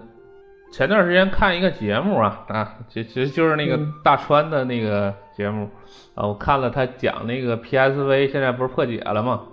啊，当然我不是在说破解问题啊，我我是说它这里边涉及到一个，就是现在他们通过破解能够让这个 PSV 用更高的频率运行。就是原来这个游戏它开发的时候，它是啊从用这个什么一百一十一兆这个 GPU，然后二百二十二兆这个 CPU 来运行，它这个游戏可能分辨率也是不高，然后帧数也不好。然后他们现在把它这个强制用这个最高频率运行，用这个四百四十四兆的 CPU，什么二百二十二兆这个 GPU。来运行它啊，然后呢，最最哏儿的一件事是什么呢？是国外有这种那个技术达人呢，他能够把这个游戏的这个 eBoot 这个文件进行修改之后，让这个原来分辨率低的游戏，居然能够提提高分辨率，这么牛啊！啊，就是原原来有这个升级是吧？PSP 破解了也有这种。就是那 PSP 那个，我我知道也有这个提升频率这个事儿，但是我没听说过这个能把原来那个分辨率提高。而且本身因为 PSP 上可能是这种分辨率不满帧的游戏也少，毕竟那时候才二二七零 P 嘛。这个因为 PSV 上太多不是五四零 P 的游戏了，就各种什么三六八 P 啊，什么四零八 P 啊，四八零 P 啊，好多好多这样的游戏。这个国外的这个技术达人，他们居然可以通过修改 eBot，而且他还很快，他就现在自己就是一两天他就能改完一个游戏。当然，可能他改完那种就是可能未必说能达到那种商业品质啊，那说不定可能改出 bug 什么来，就因为毕竟它是一个这个这种什么民间行为，所以他不用考虑这个风险。你可能让这个正正儿八经的商业团队做，他们不会做这么轻率。可能要多花一点的心力，但是我就从这件事上来说，就是应该说，如果推出一个提高 CPU、GPU 频率的这种升级版，还是应该说是对于改善游戏效果，还是应该说能起到作用。对，肯定是有一个。再再加上一些优化的这个设计的话，啊，应该是有用。哎，反正，但是从另一个角度说啊，就是这个。就是咱们那个说英伟达现在这个 Tiger 啊，它它发展到什么程度呢？就就我发现，其实英伟达这成天放卫星啊，又什么帕克之后又泽维尔，泽维尔之后又传什么七纳米的安培，但是实际上现在好像全世界才只有一款硬件用了那个，全世界实际上好像才只有一款硬件用到了那个泰国叉二，就是那个。那叫什么 Magic Magic Link，就是那个 AR 眼镜或者叫 MR 眼镜而且它还没开始投产呢。也就是说，现在就算是只是从叉叉一升一升一一代的这个叉二，都相当于是，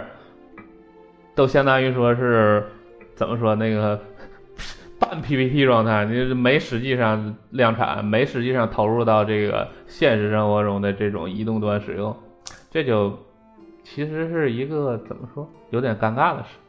啊，也不是说我们想用什么升级的软件它就有，就是想用新芯片就有，它可能只只只存在于老黄的 PPT 上，啊，好，说了一堆没什么用的事儿啊，然后我昨天想了一，昨天有一些想法，我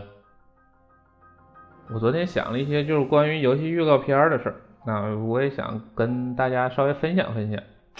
就我觉得呀，这两年我看任系的宣传片，我觉得拍的最好的一个是塞尔达第一个宣传片，一个是这个，一个是这奥德赛的这个 E 三的那个就是附身的这个宣传片，就是当然其实这俩都是 E 三的嘛，只不过一个是一六年 E 三，一个是一七年 E 三。呃，如果咱们再非得再选一个，那我就选这个一八年这个火纹的这个，啊，就是三剑一三上，我觉得这三个是最好的。我总结了一下，为什么我觉得这三个预告片好啊？就是我觉得它它的叙事主题、玩法主题和它的画面主题有一个有机的统一。啊，你比如说这个旷野之息，旷野之息它这个叙事主题呢，我觉得主要是两个，第一个呢就是开放世界，第二个呢就是革新，就像我这个塞尔达系列我要革新嘛。然后它是它从玩，它从这个画面上，首先这个咱们都知道那个林克从那个从那个那个山山洞里边出来，对吧？哎，看到那个外面那个广阔的世界，特别的好看。然后那个整个世界的那个预告片里展现出那种特别优美的那种风景，就它能够把这种世界的魅力从这画面里展现出来。然后同时呢，在这个预告片里边，它又揭示了林克跟跟这个世界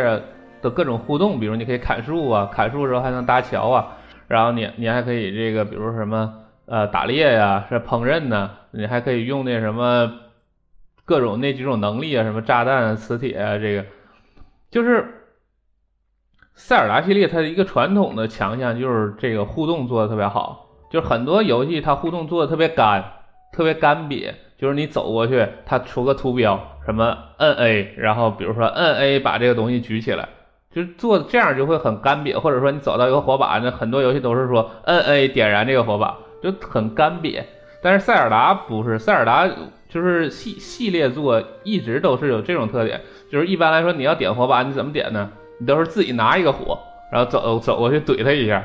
把手相当于把手伸过去，你就把他点着了。就是他这个互动做的特别自然和真实。然后在这个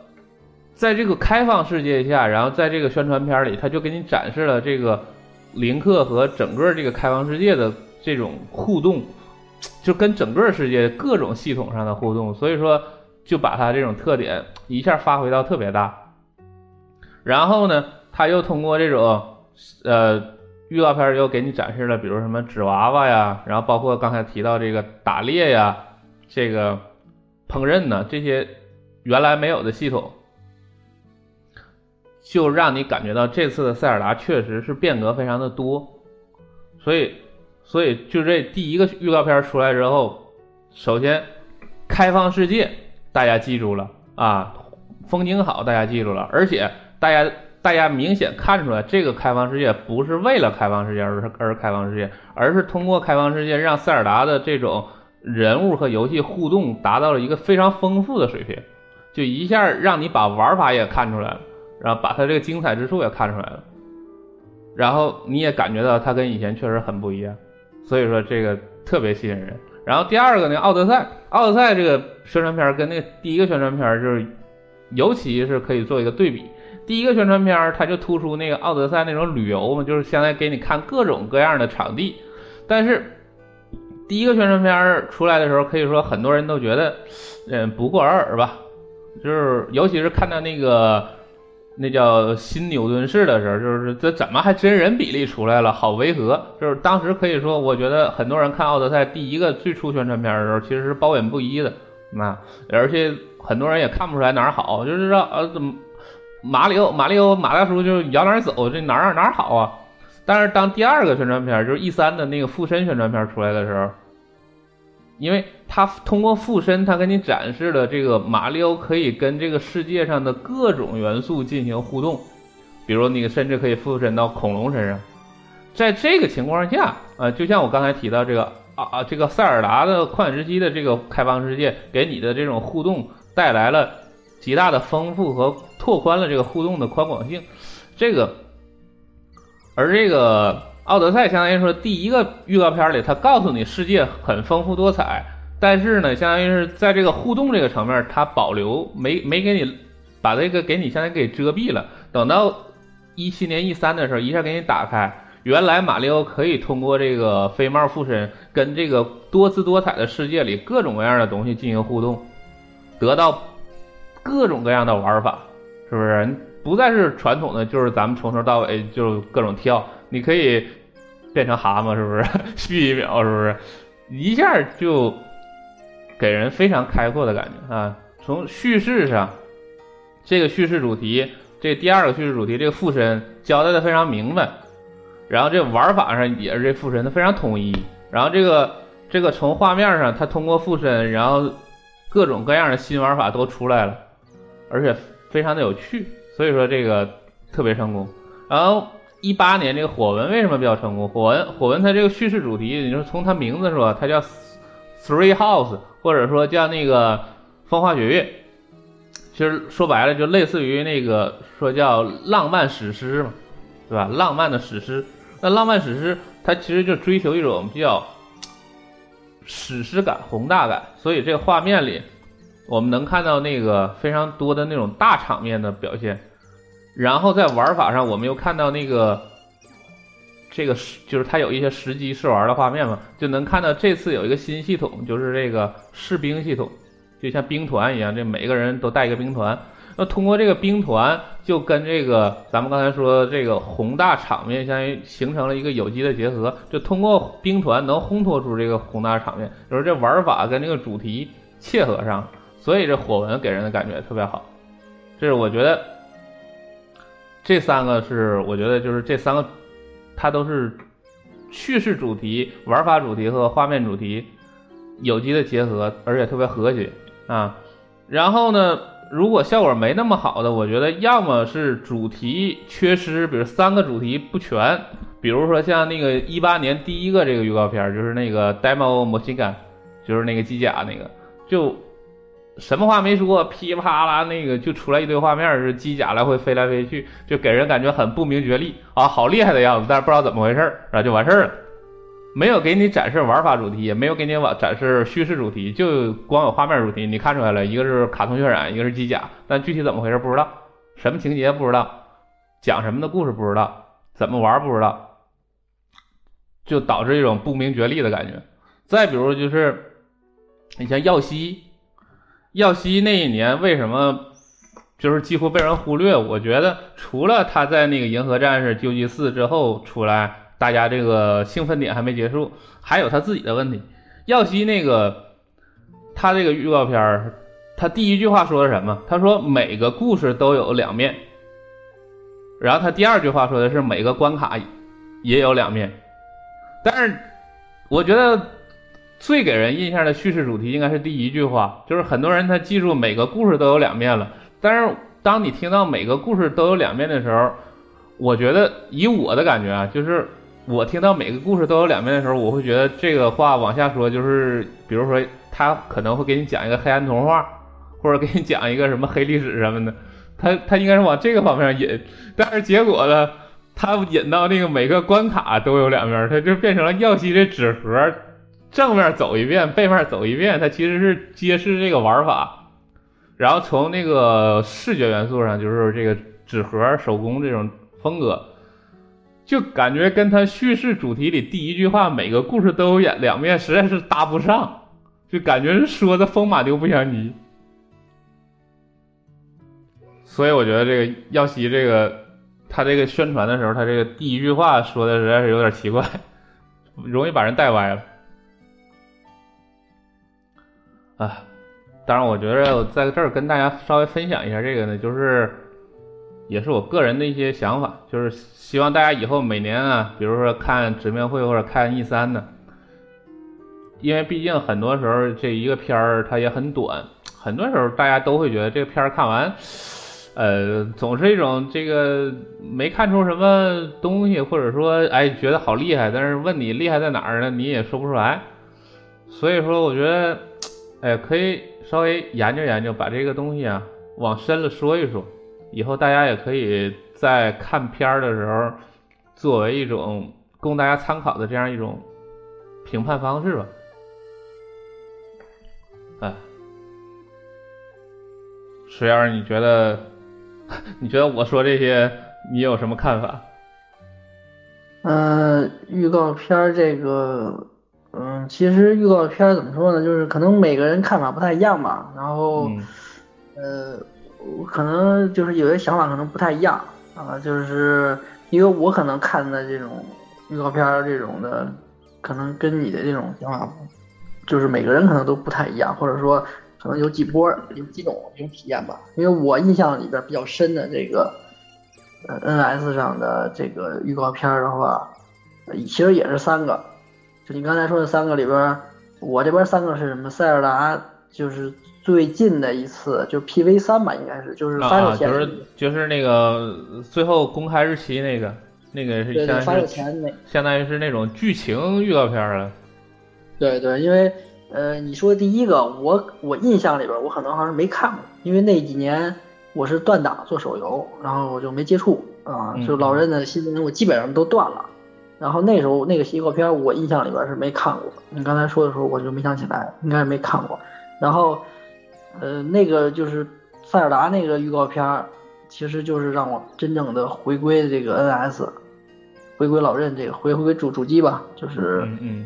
玩这个。当时看那个，因为我可能做美术出身，可能呃就是他的就是他的其实这预告片可能都不是特别长嘛，就是或者叫预告片也好，叫宣传片也好。就是它就是可能就三三五分钟左右，然后呢，它的这种整个的，呃，就是以这种不能说以好莱坞那种的预告片来来比吧，就是说它这种，呃，就是由由这个开始这种引入啊，然后到它里边这种音乐，它音乐非常重要，预告片的音乐非常重要，还有这些镜头，它的镜头，然后它的这种玩，它要告诉你一些宣传什么东西，然后包括这些。呃，他的那种声优啊，或者他说一些话，包括他那个，就是他的这个节奏感，比如三五分钟他做的节奏感特别的好，就是慢慢给你引进来啊，这个世界是什么样的，然后呢，呃，将来要发生什么，然后你可能，然后会跟你讲你在这个世界里边可能会遇到什么东西，啊，碰到哪些敌物，会有哪些 NPC 什么的，啊，包括做一个高潮，啊，跟塞尔达之间的一个羁绊吧，或者说那种相遇这些东西。就整个他把这个，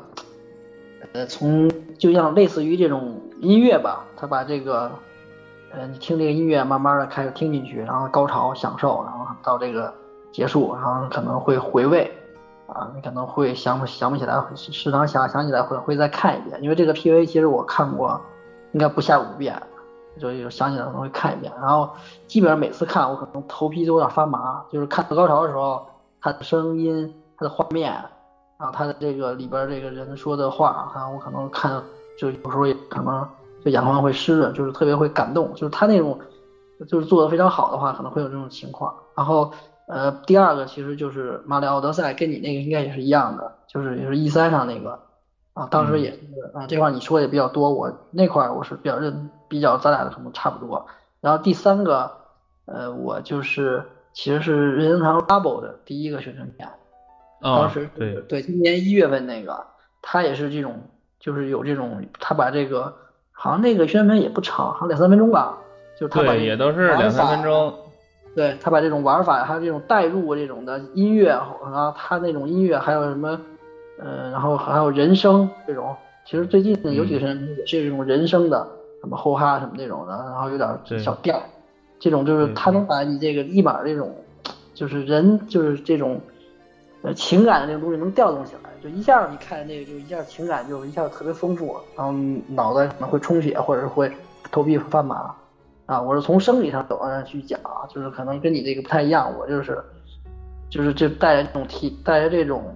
身体上的这种反应吧。你是从你是从那种观众的心心理体验这个角度讲的，嗯，对对。然后这这三个印象我是非常深，然后。我也看过好几遍，其实这三个，别的其实拉布那做的确实好，嗯，就可惜拉布它发售的有点晚，它其实一月份宣传应该二三月份就发售了，它确实有点过了那个那个热劲儿了吧，就是，哎，然后赶上战神四同一天，其实那当时就是这个我倒觉得没事儿，它那个拉布本身它也不是给玩战神的人玩的，但是主要是什么问题呢？主要我觉得还是，就是拉布这东西吧，就是有点贵，其实还是有点贵。还有就是，还有就是怎么说呢？就是它不能脱离 Switch。对。因为很很很多，它它很吸引路人，但是路人可能没有 Switch。那你没法玩。对。对，然后加上它还比较贵。相当于相当于有门槛嘛。对，所以说，所以所以说，它明明是特别吸引路人的一个东西，但是它门槛有点高，它需要你有一部 Switch，然后它这一个游戏卖的比别的游戏还贵。五六百。它甚至还它甚至还有一个门槛是，你还得有地方放，要不然的话你买回去放的地方都没有。对啊，像我家有猫，我那我我盒子放哪儿，对吧？对不能让猫不能让猫给毁了。哎，不过说到这儿啊，这个 Labo 在刚发售的时候在国内非常贵。现在如果大家大家那个很长时间没关注的话，我推荐啊，大家你现在可以再去淘宝看一看。现在 Labo 普遍这个价格已经降到非常平价的水平了。我看那个机器人都卖那个三百六了，那多样套估计也差不太多了啊，三百多就能买。然后如果你那个之前纸壳坏了，国内甚至还有这个哈没有授权的这种了。啊，然后甚至还你那多样套装还能单买，比如说我那就那小虫坏了，或者就那个钢琴坏了，你还可以单买那个，就几十块钱，现在都都已经出到这个程度了啊，所以说那个如果之前一直没买 Labo 在观望的人呢，可以看一看下下手了。哎，这个说到这儿啊，这个，然后我还有一个事儿。想想聊一聊，就是我这两天呢查一些关于星际火狐的事儿，然后发现也也是挺有意思的事儿吧，就跟大家交流交流啊。当然我这个查的也没有多深入啊，就是大家就当故事听。这个星际火狐呢，这可能很多人的印象里啊，觉得说这是一个任天堂的纯粹的第一方的这个 IP。啊，也都是任天堂本部在做啊，而且是什么宫本茂的这个特别心爱的 IP，是吧？就跟那个什么马里奥啊、奥德赛，跟马里奥、塞尔达呀没有什么区别。但其实我一查，觉得这个区别还挺大的啊。当然，这个确实是任天堂第一方的 IP，就是纯粹归任天堂的，不归别人。但是这个游戏的这个诞生非常有意思，它那个一开始啊是一个英国的小团队。他们做了两件事儿，他们做了哪两件事呢？第一个是他们相当于把那个任天堂那个 GB 给破解了，啊，当当然不是不是我们想的那种破解，是怎么个破解法呢？就是玩过 GB 的朋友可能都知道，你那个卡带插到 GB 里边，你要开机的时候玩的时候，它是不是先跳任天堂的那个 logo？是吧？这水瑶肯定玩过。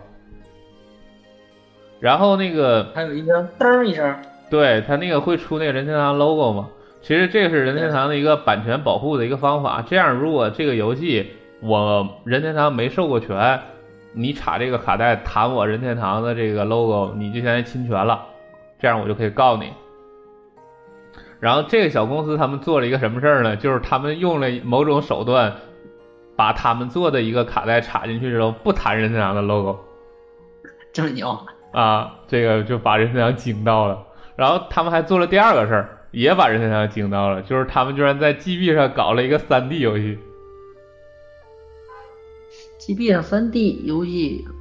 还真没印象啊。啊，对呀，就是你正常 GB 很是是它那跟 F 七差不多硬件，它基本是跑不动 3D 的嘛。所以这个公司就因为这两件事儿就把任天堂惊到，直接把他们公司的这个。这两位这个主要大佬啊，一个大佬就是把这个版权弄掉的，一个大大佬就是搞这 3D 游戏，把他们俩都请到日本去了，然后这个就是商量合作。然后当时任天堂啊，就是正在这个，其实当时已经是就是大概快九三九三年，就是他可能当时可能是九二年左右，而任天堂想在这个超任上做 3D 游戏，但是超任的这个机能呢，就又做不出来，而任天堂在 3D 开发上也没什么经验。然后就寻求跟他们进行一些技术合作，然后，然后他们他们之前就做过一个 3D 的飞机游戏，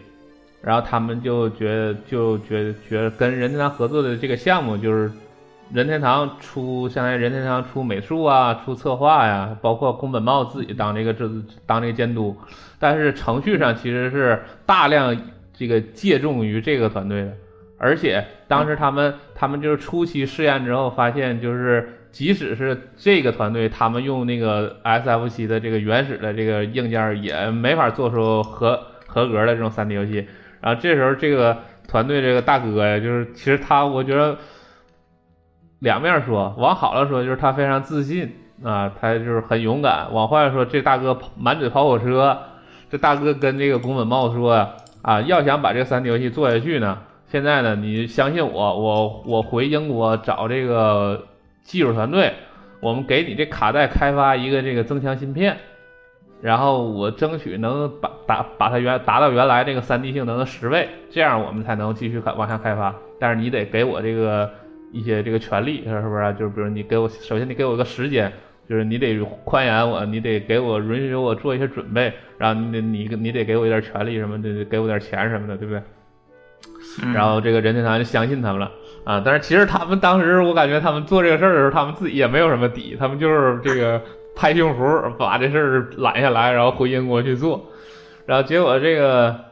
可能是这个怎么说天助自助者吧，他们这种奋斗啊，也就是得到了这个命运女神的垂青，他们真的搞出来这个芯片，就是后世非常有名的这个什么 Super FX，这个超人上非常有名的一款这个增强芯片。据说最后那个超级那个 Super FX 能把这个超任的 3D 性能提高不止十倍，能提高四十倍。然后他们最后就开发出了这个星际火狐。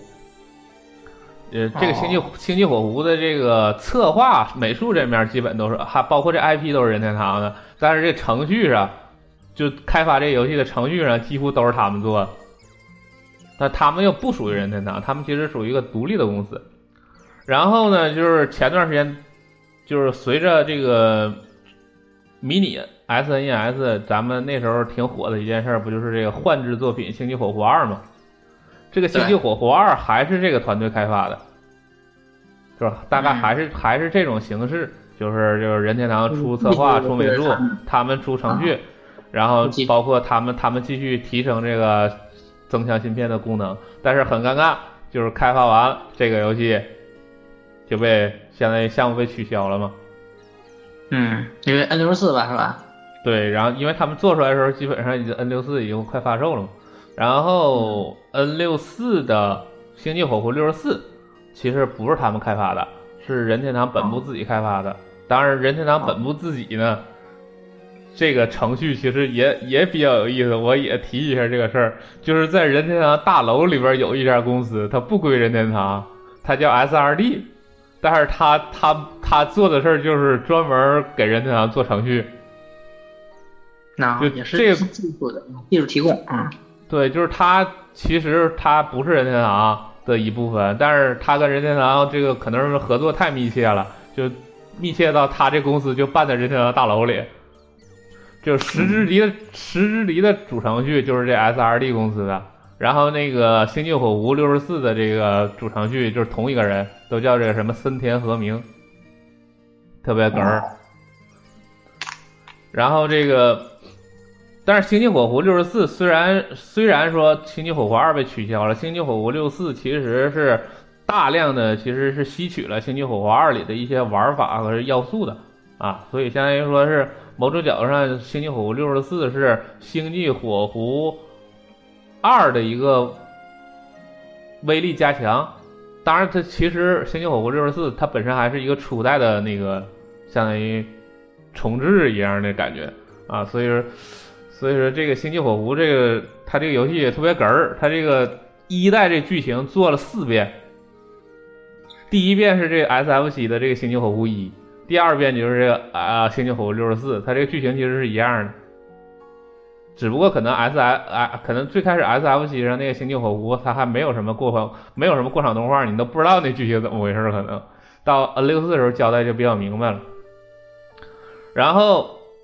到了这个，这是 N 六四时代，这个星际火狐六十四这个做的比较成功。但是这是本部出的嘛，本部做的嘛，本部本身当时就是可以说是出手必精品的嘛，对不对？然后马六四、石之离、星际火狐都是他们做的。但是到了 N G 七时代。然后呢，比较哏儿的一件事儿呢，就是这个刚才提到这个团队，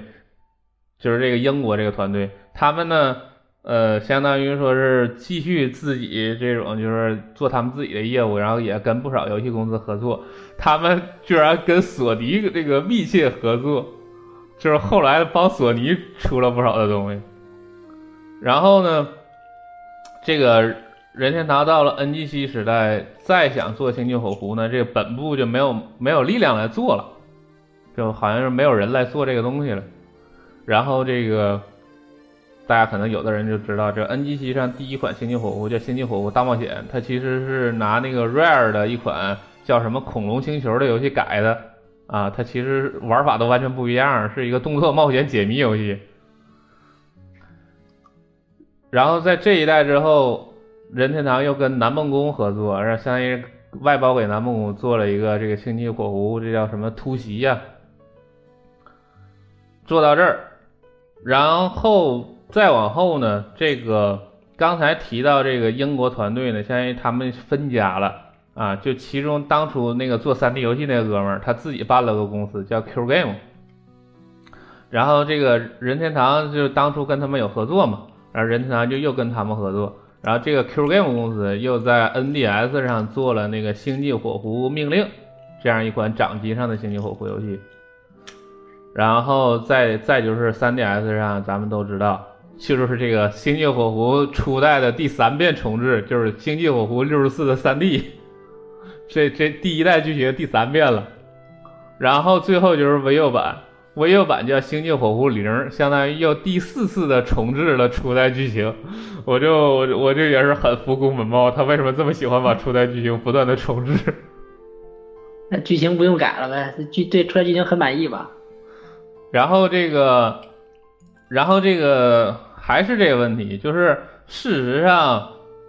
任天堂自己没有开发《星际火狐》的团队了，我觉得他。啊，就除了六六四那一代是本部开发，那可能后来本部就是也后来又也也改革了呗，就是可能就是大家都去开发马里奥、塞尔达，就没有专门这个团队来开发星际火狐了。所以 NGC 时代靠外包，然后 NDS 是靠跟 Q Game 合作啊，包括星际火狐六四的 3D 也是跟 Q Game 合作的，这两个掌机上的都是跟他们合作做的。然后最后这个星际火狐零就也很神奇，就跟白金合作，相当于外包给白金，然后宫本茂出一些策划什么的、监督什么的。就是星际火狐这个游戏看起来是宫本茂亲儿子啊，但是其实是个没妈养的孩子，就是没有固定开发团队，总是总是得找着个外包的才能出来这新作，所以也是挺有意思的事儿。哎，然后对了，然后顺便说一下，咱们 Switch 上可能有些朋友买了有一款塔防游戏，叫这个叫什么像素像素垃圾怪兽。那对对这游戏有印象吗？这游戏当时当时没中文嘛？哎，这游戏就是那 Q Game 做的。哦，就是他们做的。哎，你说你说这非常神奇是不是？就这个游戏跟星际火狐其实一伙人做。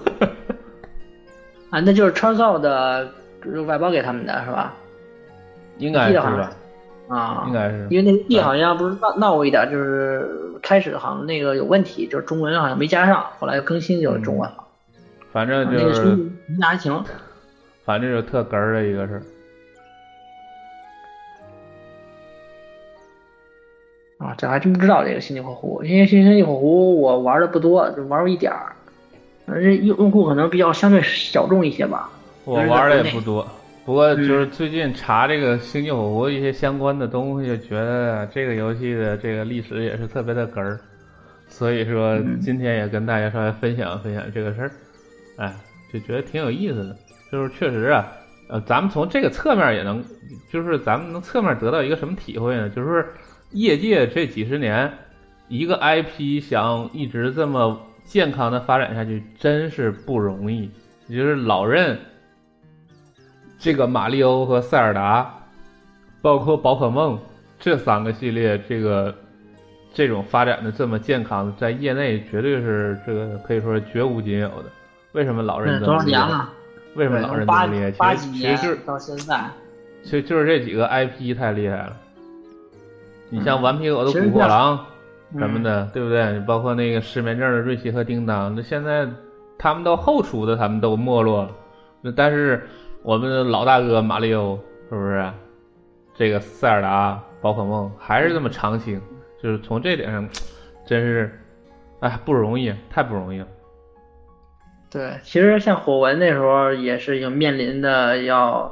要那什么嘛，要要歇菜的嘛。要是后来因为觉醒这最后一把。啊，他当时要做觉醒的时候，不是要要歇菜，然后他也是最后觉醒这一下成功了，把这个 IP 又给捡起来了，要不然很有可能火纹就就断了，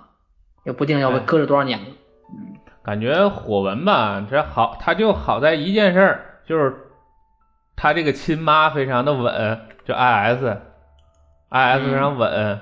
就是始终火纹是 IS 开发，对不对？就这个这点特别稳定，它就 IS 就是负责开发火纹，就好像这个 HL 就是负责开发卡比。这个 Monolith 就是负责开发一度，就是亲妈稳，这个游戏就会比较稳。这亲妈说核心团队，嗯，对，就是这个亲妈一旦不稳，这就完蛋。你比如银河战士，银河战士这个版本赫有这这个这个这他他又不怎么想做，第一开发部也做不了三 D，这是只能交给 Rachel 来做三 D，交给 Rachel 做三 D 之后呢，Rachel 又。做了三座之后，现在不做了，所以这就不稳。对，后来不是又跟呃跟那个忍龙组，对忍龙组跟合作嘛，然后也不是太好哈。就是其实包括那个森喜刚也是，森喜刚之前也是那个 River，后来不也变成现在的这个叫什么？啊，对啊，从 River 到 Rachel 嘛。对，其实就是一个 IP，其实真是。真是能这么多年，真是不容易，尤其是能还能够健康发展，确实不容易。嗯，啊，不过提到 Rare，就是不得不感叹当年 Rare 实在太牛逼，就是作为这个北美的这个第二方，这开发能力太强了，也是当年好多好多游戏。嗯，哎，当时那个 S C S S C 上大金刚我都震了，他。九几年那时候那画面，三 D，它是就是三 D 预渲染那种渲染成二 D，的对，一看三 D 似的，就当时那个影影响特别大。它那个看着比比一些早期的那种三 D 游戏还舒服，因为早期三 D 那多边形那个太太简陋了，全方块人。对，它是渲染出来的就非常好。它那个看着特别好。嗯。嗨，这种东西怎么说？就是因为。游戏行业也是从七十年代可能或者是怎么着八十年代开始慢慢起步，然后到现在这么几十年下来，然后也是这也符合这个也符合这个游戏这个规律吧，就是可能科科技啊或者说这种行业不断的在变化，包括这种用户受众市场都在变，你可能能够适应这个市场，或者说能够体满足，或者说你能够有自己一片那种天地的话，你可能能够。坚持下来，但是如果你如果遇到什么转型或者像其实像诺基亚这种这种都会有这种问题嘛，是吧？你只要一一要遇到什么卡过不去，那可能很有可能就会就是不太好，这种也 事也运命也吧。是，哎，由此其实我我还是我我总提这个事儿，就特别盼着老任能能在这个欧美再开两个工作室。这老任还是开发力量缺人，你再开开两个工作室，哪怕你收购俩呢，是不是？那微软去年收购了四个，嗯，老任也应该再收购两个。哎哎，不过我们也不是真股东，说了也没用。哎，今天也聊挺晚了，到到十点多了，嗯，咱们今天就聊到这儿吧。行行，嗯，那直面会。直面会开后，还咱们还是再播一期吧，是吧？嗯，直面会播了之后，好像也就快到那 TGS 了吧？对对对，嗯，然后咱们咱咱们下次估计还是半个月，半个月，然后那估计就直面会也完事儿了，然后那个 TGS 也差不多了，就大概九月二十九月二十多号，然后那个到时候咱们把这直面会的事儿跟那个 TGS 的事儿一起说一说，一块说。对，都可以。嗯，行。嗯，那咱们跟观众拜拜吧，拜拜，拜拜，拜大家晚安。